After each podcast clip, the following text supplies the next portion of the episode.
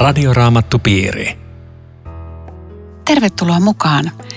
Tänään keskustelemme Riitta Lemmetyisen ja Eero Junkkaalan kanssa Efesolaiskirjeen luvusta kolme.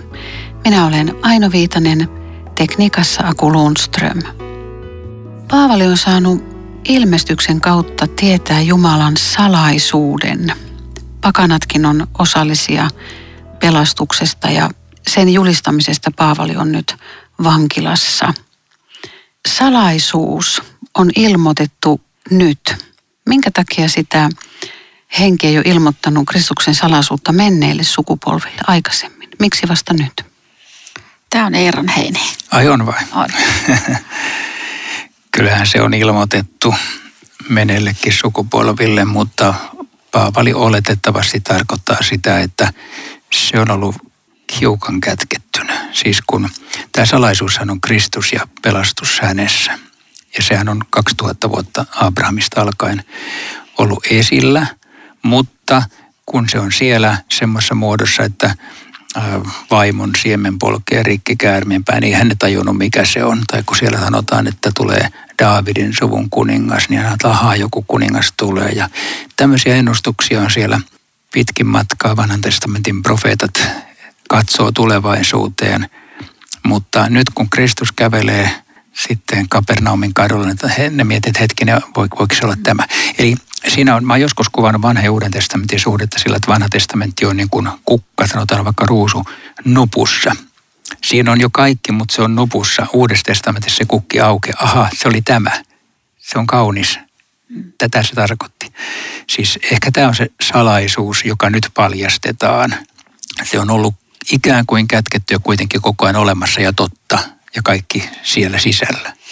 Mä jäin miettimään semmoista näkökulmaa tästä salaisuudesta, että siis pääsääntöisesti, jos kerrot jollekin, että hei, haluatko kuulla salaisuuden, se kiinnostaa heti.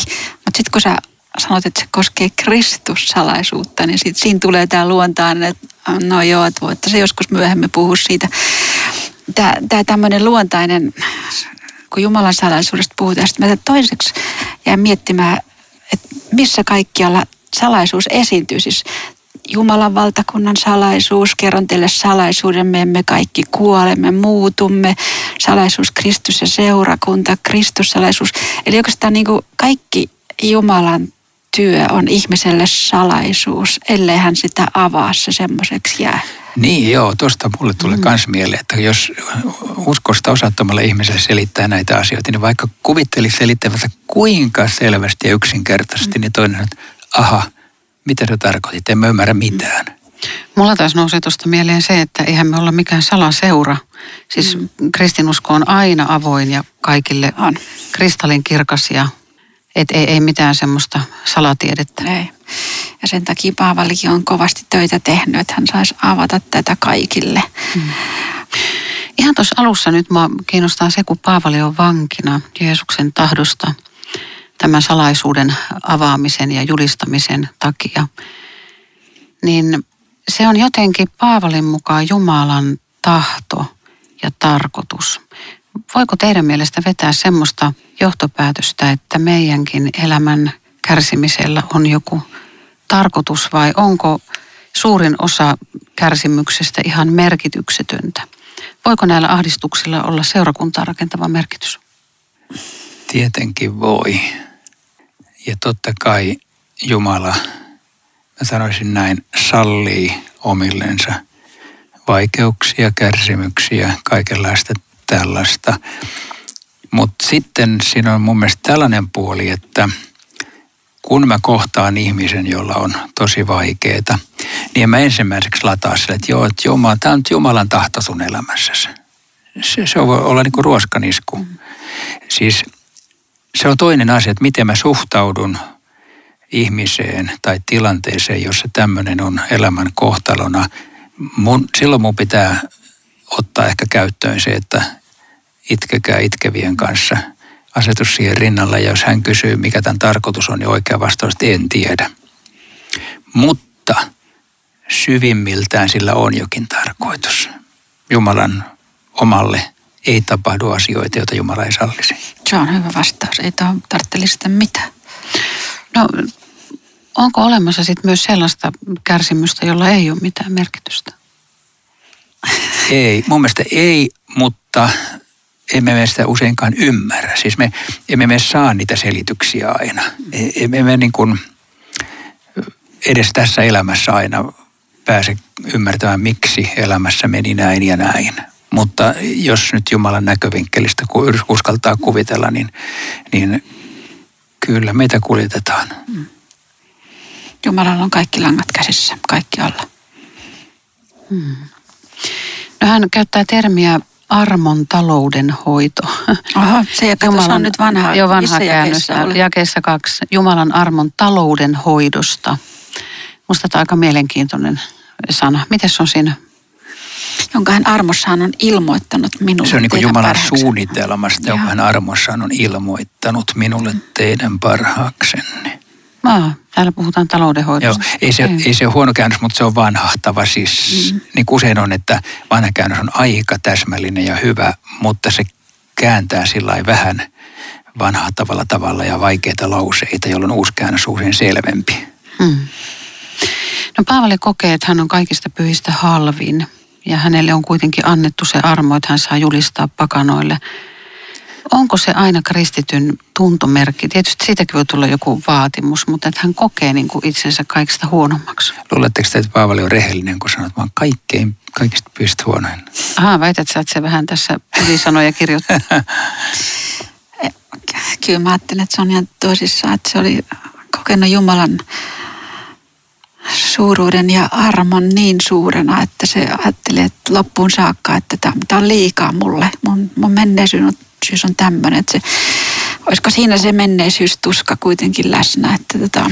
to, joo, mutta olisiko, olisiko se vielä lisäksi kokenut sitä, että kun tuntee niin kuin oman, mä nyt mittaan itteni kautta tätä oman tämmöisen raadollisuutensa ja mm. heikkoutensa ja ö, sisäisen kelvottomuutensa Jumalan edessä, että yksinkertaisesti siihen katsomaan, että ei mun uskostani ole paljon kerskumista. Mm. Silti mä julistan muille ja, ja siis iloitsen tästä uskostani, mutta että mä voin kokea, että tämä on, tää on, mä aika heikoilla. On. En mä tiedä, koetteko te tällä ikinä? Kyllä, oi, kyllä, kyllä. Mitäs Aino?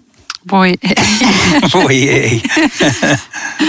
Mutta tämä, kun hän kertoo tämän evankeliumin palvelija minusta on tullut, niin siinä on semmoinen valtava ihmetyskin jotenkin sisällä, että hän oli tämän evankeliumin vihollinen numero yksi.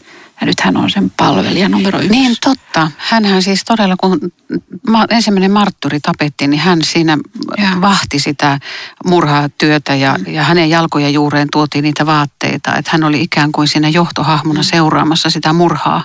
Että sitä taustaa vasten tähän jatkuu minulle kaikista pyhistä vähäisemmällä. Joo. Kyllähän jo tästä omasta menneisyydestään hän silloin tällöin puhuu juuri mm. riipasevalla mm. tavalla, että miten on mahdollista, että minä. Miten te sanoisitte ihmiselle, joka on tullut vaikeasta taustasta uskoon tai, tai hänen elämässä on muita vaikeita rikoksia? Armo kyllä kuuluu, mutta synti muistuu aina mieleen. Niin siis Je- Jeesus sovitti synnin, mutta syntiä ei poistettu tästä maailmasta, että se sovitettiin. Eikä muistia, niin. ihmisen muistia. Ei, et, no.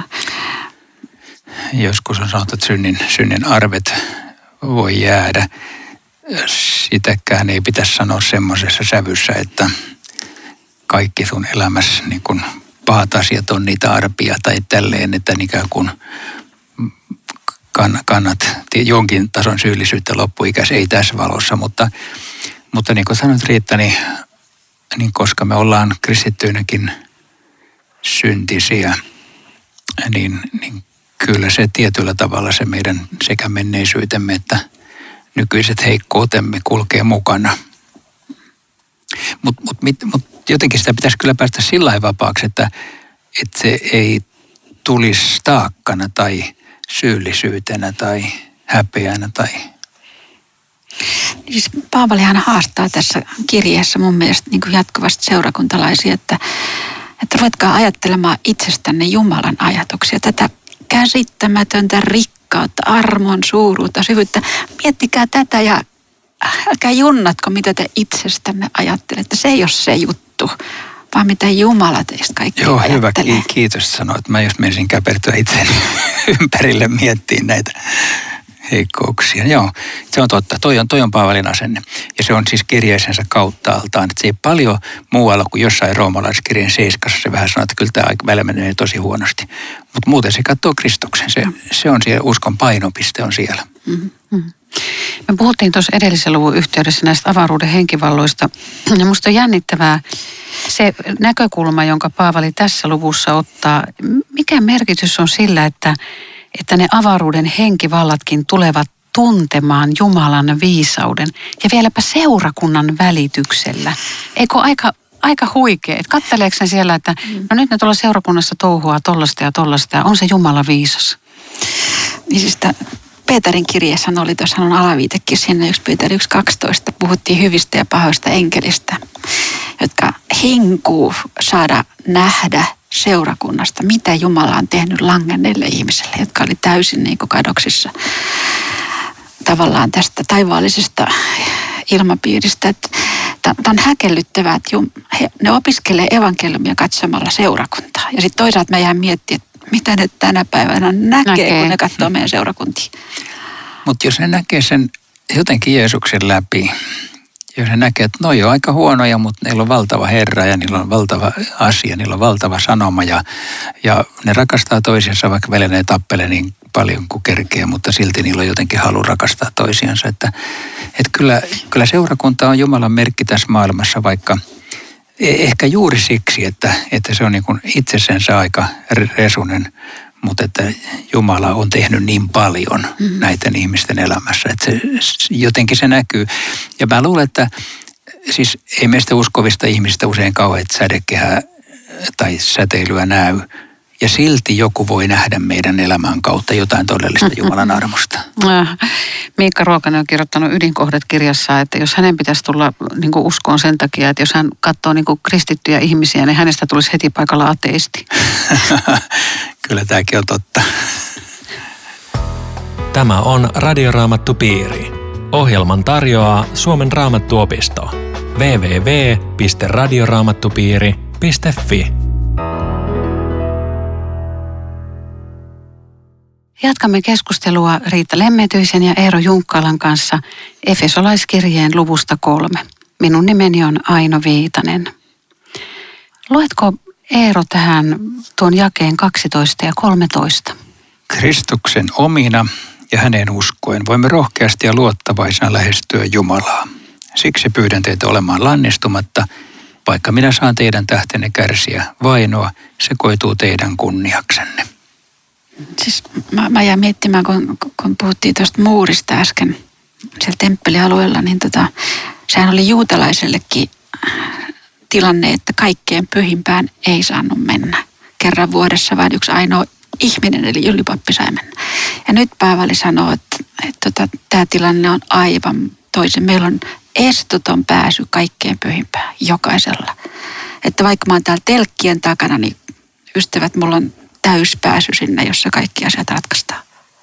Joo, sitä taustaa vasten tämä on aika puhutteleva. Rohkeasti ja luottavaisesti voimme lähestyä Jumalaa. Ja oikeastaan mä taas asettelin semmoista, että kun muissa uskonnoissa niin Jumala on aika kaukana ja, ja siinä on, sinne on matkaa ja sinne pitää pyrkiä ja siihen pitää selviytyä jollain tavalla, niin nyt Jeesus on avannut meille pääsyn, että hän onkin isä, hän on rakastava isä, meillä on keskusteluyhteys hänen kanssaan ja – ja se pääsy on avoin, siinä ei ole mitään väliä. Musta aika erikoista, että Paavali näkee hyödyksi sen, että hän on siellä vankilassa. Siitä koituu Kristuksen kirkkautta ja kunniaa näille ihmisille ja siitä, että hän on siellä. Niin, minkä takia se on hyödyksi muuten? Onko se sen takia, että se voi todistaa muille vangeille? Voi olla. Tai että kirjoittaa näitä kirjeitä. Niin se on aikaa kirjoitella, hei. Niin. Eikä mikään voitaisiin lukea näitä, niin. jos Jeesus ollut Just siellä. joo. Mutta tai sitten se, että kun mulla menee huonosti niin, ja mä kuitenkin uskon, niin vaikka teillekin menee huonosti, niin uskokaa. Mm. Siis, siis sehän on tässä jotenkin aina selkeä, tulee esiin se, että hän ei tuijuta niin kuin sitä vankilan ahdasta selliä, ei. vaan se on, se on aina yläpuolella sen se katse, että mitä Jumala tämänkin kautta tekee. Ottakaa vaan. Se on kyllä opettavainen näissä, että, että näissä vois, olisi niin kuin aihetta marinaan olisi, olisi aihetta sanoa, että voi että mm. mä, mä voisin kiertää paljon seurakuntia, mä vain istun täällä. Kyllä. Ajatteleeko oikeasti noin? Että Paavali ajatteli sillä. Voi ajatella. Joo, mä varmaan ajattelin ilman muuta, että voi että mulla olisi tilaisuuksia ympäri Suomea ja mä vaan jossain täällä olen, mä pääse mihinkään. Mm-hmm. Mutta että se, se että tämä on Jumalan antama, sallima tilanne, sitten mä rupean kiittämään. Joo. Paavali on kyllä siitä ihmeellinen kaveri, että, että hän on aina sen olosuhteen yläpuolella. Mä mietin joskus vähän kateellisena, että kun se opeliksi siinä Asteriksissa tipahti semmoiseen taikajuomapataan ja sille jäi niin kuin se voima. Niin mä ajattelin, että Paavali on saanut kyllä siinä Damaskon tiellä semmoisen niin kuin ilmestyksen, että hän jotenkin sillä voimalla, että se on niin väkevä kohtaaminen ollut Kristuksen kanssa. Että et hän on aina sen olosuhteen yläpuolella. Ja sitten hän tunsi kirjoitukset kauhean hyvin. Hän tiesi, että Jumalalla on koko ajan suunnitelma ja se menee eteenpäin ja mut on kytketty tähän mukaan. Ja... Joo, ja kuitenkaan se ei ollut yli-ihminen siinä mielessä, että silläkin oli omat mm. vaivansa. Se mm. sanoo kerran, että Jumala, joka masentuneita lohduttaa, lohdutti meitä. Hän oli siis mm. masentunutkin. Niin ja luul, olimme jo niin kuin epätoivoisia Joo. hengestämmekin. Joo. Mm. Ja sitten sitä pistintä rukoili pois. Ja... Mutta sitä samaa vahvaa henkeä hän rukoilee sitten seurakuntalaisellekin. Niin, nimenomaan. Kyllä, kyllä. Tuo jae 15 on mielenkiintoinen. Paavali puhuu isän ja lapsen suhteesta. Tämä on kovasti erilainen kuin se uusi käännös. Et jotenkin sitä uuden käännöksen, jos sä luet vaikka Eero tähän sen uuden käännöksen. Joo, siis tämä on nyt sitten tämä radioraamattopiirin virallinen käännös. Aina ollut on epävirallinen vanha, mutta tämä, menee näin, että äh, siis jokaista 14. Tämän vuoksi minä polvistun isän eteen hänen, jonka asemaa jokainen isän ja lapsen suhde taivaassa ja maan päällä kuvastaa. Mutta miten se oli siis siellä? Äh, josta kaikki, millä isä on, Mä luotan edellisen. Sen tähden minä notkistan polveni isän edessä, josta kaikki, millä isä on taivaissa ja maan päällä, saa nimensä. Tämä on ihan toisenlainen. Tämä on, tässä on ihan eri merkityskin. Mä, mä jotenkin niin pohdin tämän uuden käännöksen ö, niin suomenkielisen lauseen pohjalta sitä, että, että minkälainen irvikuva voi olla maanpäällisen isän ja lapsen suhdetta, tai sitä suhdetta ei ole ollenkaan. Ja silti sanotaan, että jokainen, ilmeisesti Paavali viittaa niin kuin hyvään isä-lapsisuhteeseen, että, että taivaallisen isän asema meihin, niin kuin, että jokaisen isän ja lapsen asema kuvastaa sitä taivaallista isää. Että isällä on asema. Miten te ymmärrätte tämän aseman? No siis tässä oikeastaan Paavali liioittelee, kun hän että jokainen isä ja lapsen suhde kuvasta, ei varmalla kuvasta. Mm. Mutta äh, just, just niin kuin sä sanoit, että tämä on, tämä on ikään kuin se ideaali malli mä en ehkä vastannut sun kysymykseen, kun mä sanoin, että tämä on nykytieteenkin tutkimustulos, että millainen suhde meillä on isäämme, niin helposti me heijastamme ikään kuin sen saman Jumalaan. Että jos on ankara isä, on helposti ankara Jumalakuva. Jos on löperö isä tai ei isä ollenkaan, niin on vähän vaikea saada Jumalastakaan otetta. Siis tämä on, tämä on niin tosiasia. Ei se mene ihan aina näin, mutta voi mennä.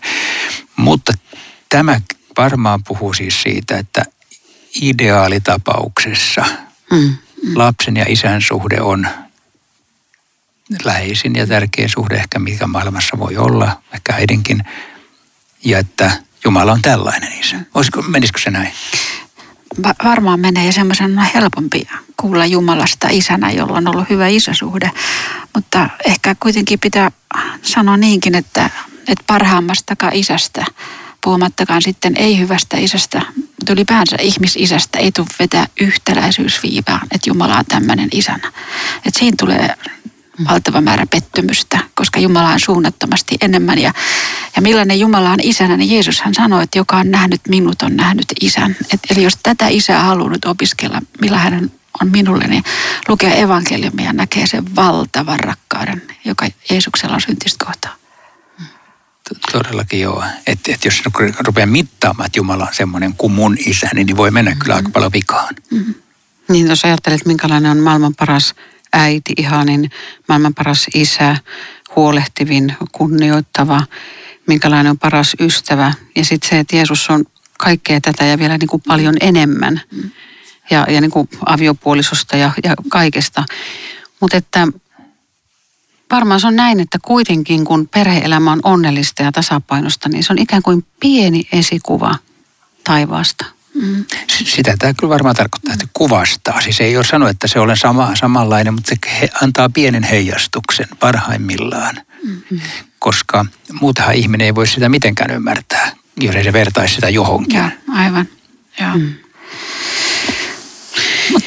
No Paavali rukoilee, että, että hänen, mm, tässä on taas tämä vanha käännös, että hän kirkkautensa runsauden mukaisesti antaisi teidän sisällisen ihmisenne puolesta voimassa vahvistua hänen henkensä kautta. Mua tämä puhutteli sen takia, että, että Paavali puhuu sisäisestä ihmisestä. Hän ei tässä niin kuin välitä siitä omasta vankilassa olostaan tai kivuistaan tai piikistä lihassa – että miten tämä lohduttaa tämä jae, jos nyt joku kärsii fyysisesti kovasti. Mitä te ajattelette? Tuossa jakeessa pääsee näkemään niin Paavalin rukouselämää, että tämmöistä esirukouslappua ei ole tullut vielä vastaan sanaa rukouksen illoissa, että pyydetään jotain tämmöistä toiselle. Tämä on siis suunnattoman väkevä rukous ja, ja se sisältää jotain sen tyyppistä, että seurakunta saisi ruhtinaallisesti pyhän hengen voimaa, Kristuksen rakkautta – Kristuksen läsnäoloa Jumalan rakkautta. Ja sitten Paavali on vakuuttunut, että näin myöskin tapahtuu. Mutta se ei tarkoita sitä, että lopputulos on tämmöisiä power-ihmisiä, jos täältä pesee seurakunta. Tulkaa meille täällä, täällä koit ihmeitä. Sitä se ei ollenkaan tarkoita, vaan se on nimenomaan se sisäinen ihminen, joka saa voimaa. Ja sitten siinä on tämä kirkkaudessa, josta sä sanoit Riitta joskus aikaisemmin, että kun tämä kirkkaus esiintyy aika usein Efesolaiskirjassa, niin se on, se on varmaan juuri tällainen sana, joka ei avaudu ihan niin kuin se, että kirkka, se ei tarkoita, että kirkas valolamppu tai jotain tällaista, vaan että se on, se on jotain sellaista Jumalan läsnäolon täyteyttä, joka voidaan ymmärtää vain sitten, kun siinä ollaan, taikka sen, sitä koetaan, että, että se on sillä sanalla sanotaan jotakin tällaista hiukan abstraktia, mm. sellaista, joka ei välttämättä loista meidän, meistä paljonkaan, toivottavasti hiukan, mutta tota, jo, jo, jolla Paavali ilmaisi jotain hyvin tärkeää. Ja hän lähtee siitä, että näin Kristus asuu teidän sydämessänne. Et tätä voisi miettiä, mitä tämä asuminen on. Siis mulle jää mieleen jostakin evankelmikoidasta, että kun pahat henget, kun niistä puhutaan raamatussa, niin se on ihan sama verbi asua kuin tämä tässä. Siis se oli konkreettista, että Jeesus ei ole jotakin mun ajatuksissa. Se on niin henkilökohtaisesti taivaassa, mutta mun ajatuksissa se, on, se asuu minussa. Vaan ihan oikeasti asuu sydämessä. Nyt tullaan tähän, että tämä on kyllä salaisuus. En mä tätä ymmärrä, mutta se on näin. Eikö vaan? Kyllä, ja sitten vielä pitää varmuuden vuoksi toi sydänkin selittää, että se ei ehkä ole se, mikä pumppaa verta, vaan se on niin kuin minun mm. elämässäni, minun sisimmässäni, minun, äh, miten sitä sanoisin. Missä ajatukset, tahto, kaikki tämän ratkaistaan. Joo, mutta mä kuulin myös tuossa hyvän ajatuksen, että se ei ole vain pääntieto. Mm. Se, se ei ole vain tällainen, että tiedän, vaan että se on, se on mun elämässäni totta mä orientoidun sen mukaan. Mä, se, se merkitsee mulle jotain ja mä haluan elää hänen omanansa. Eikä vaan, että hän asuu mun vierashuoneessa, vaan koko no, huusholli on hänen. Aivan. Onko teille ihan silleen, että... Viera, jollekin ulkopuoliselle on vierashuone, mutta tämä tarkoittaa kyllä koko, koko kotia. Aivan. Ja jossain raamatussa sanotaan, että, että vaikka ulkonainen ihmisemme menehtyy, niin sisäisemme mm. uudistuu päivä päivältä. Kyllä, kyllä.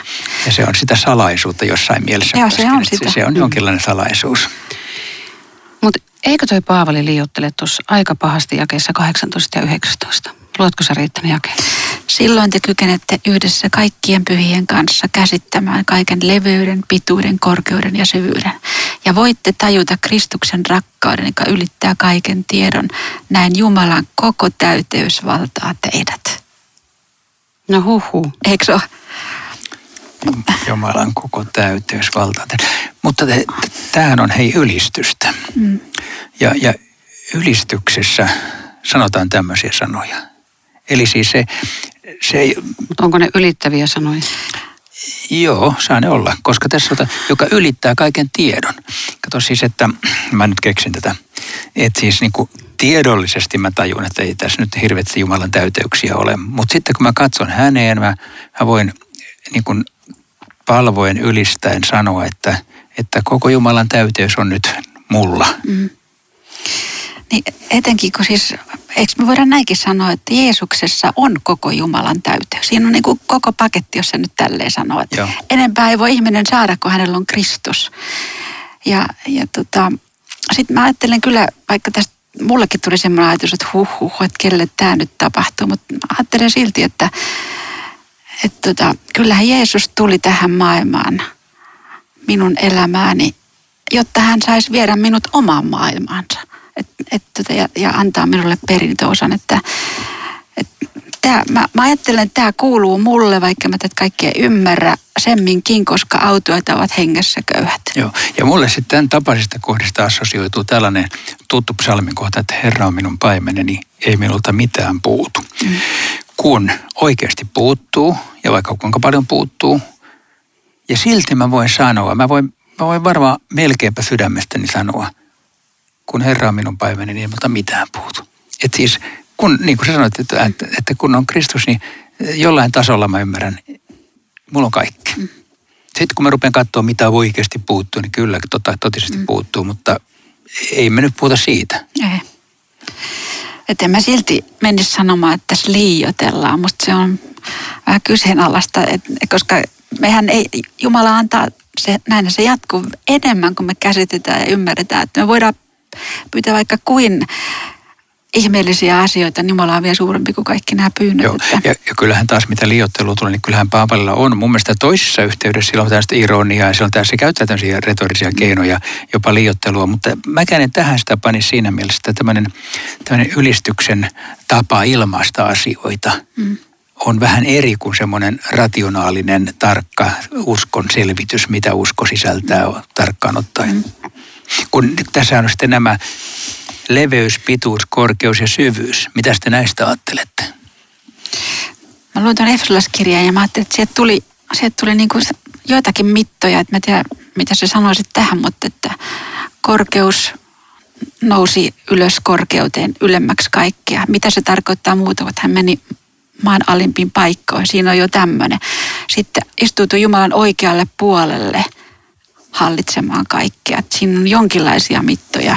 Aa, löysit aika raamatulliset selitykset niin. joo. Mit, mit, mitä sä En sanoisit? mä tiedä. Mä, mun täytyy nyt nopeasti keksiä ennen kuin tämä ohjelma.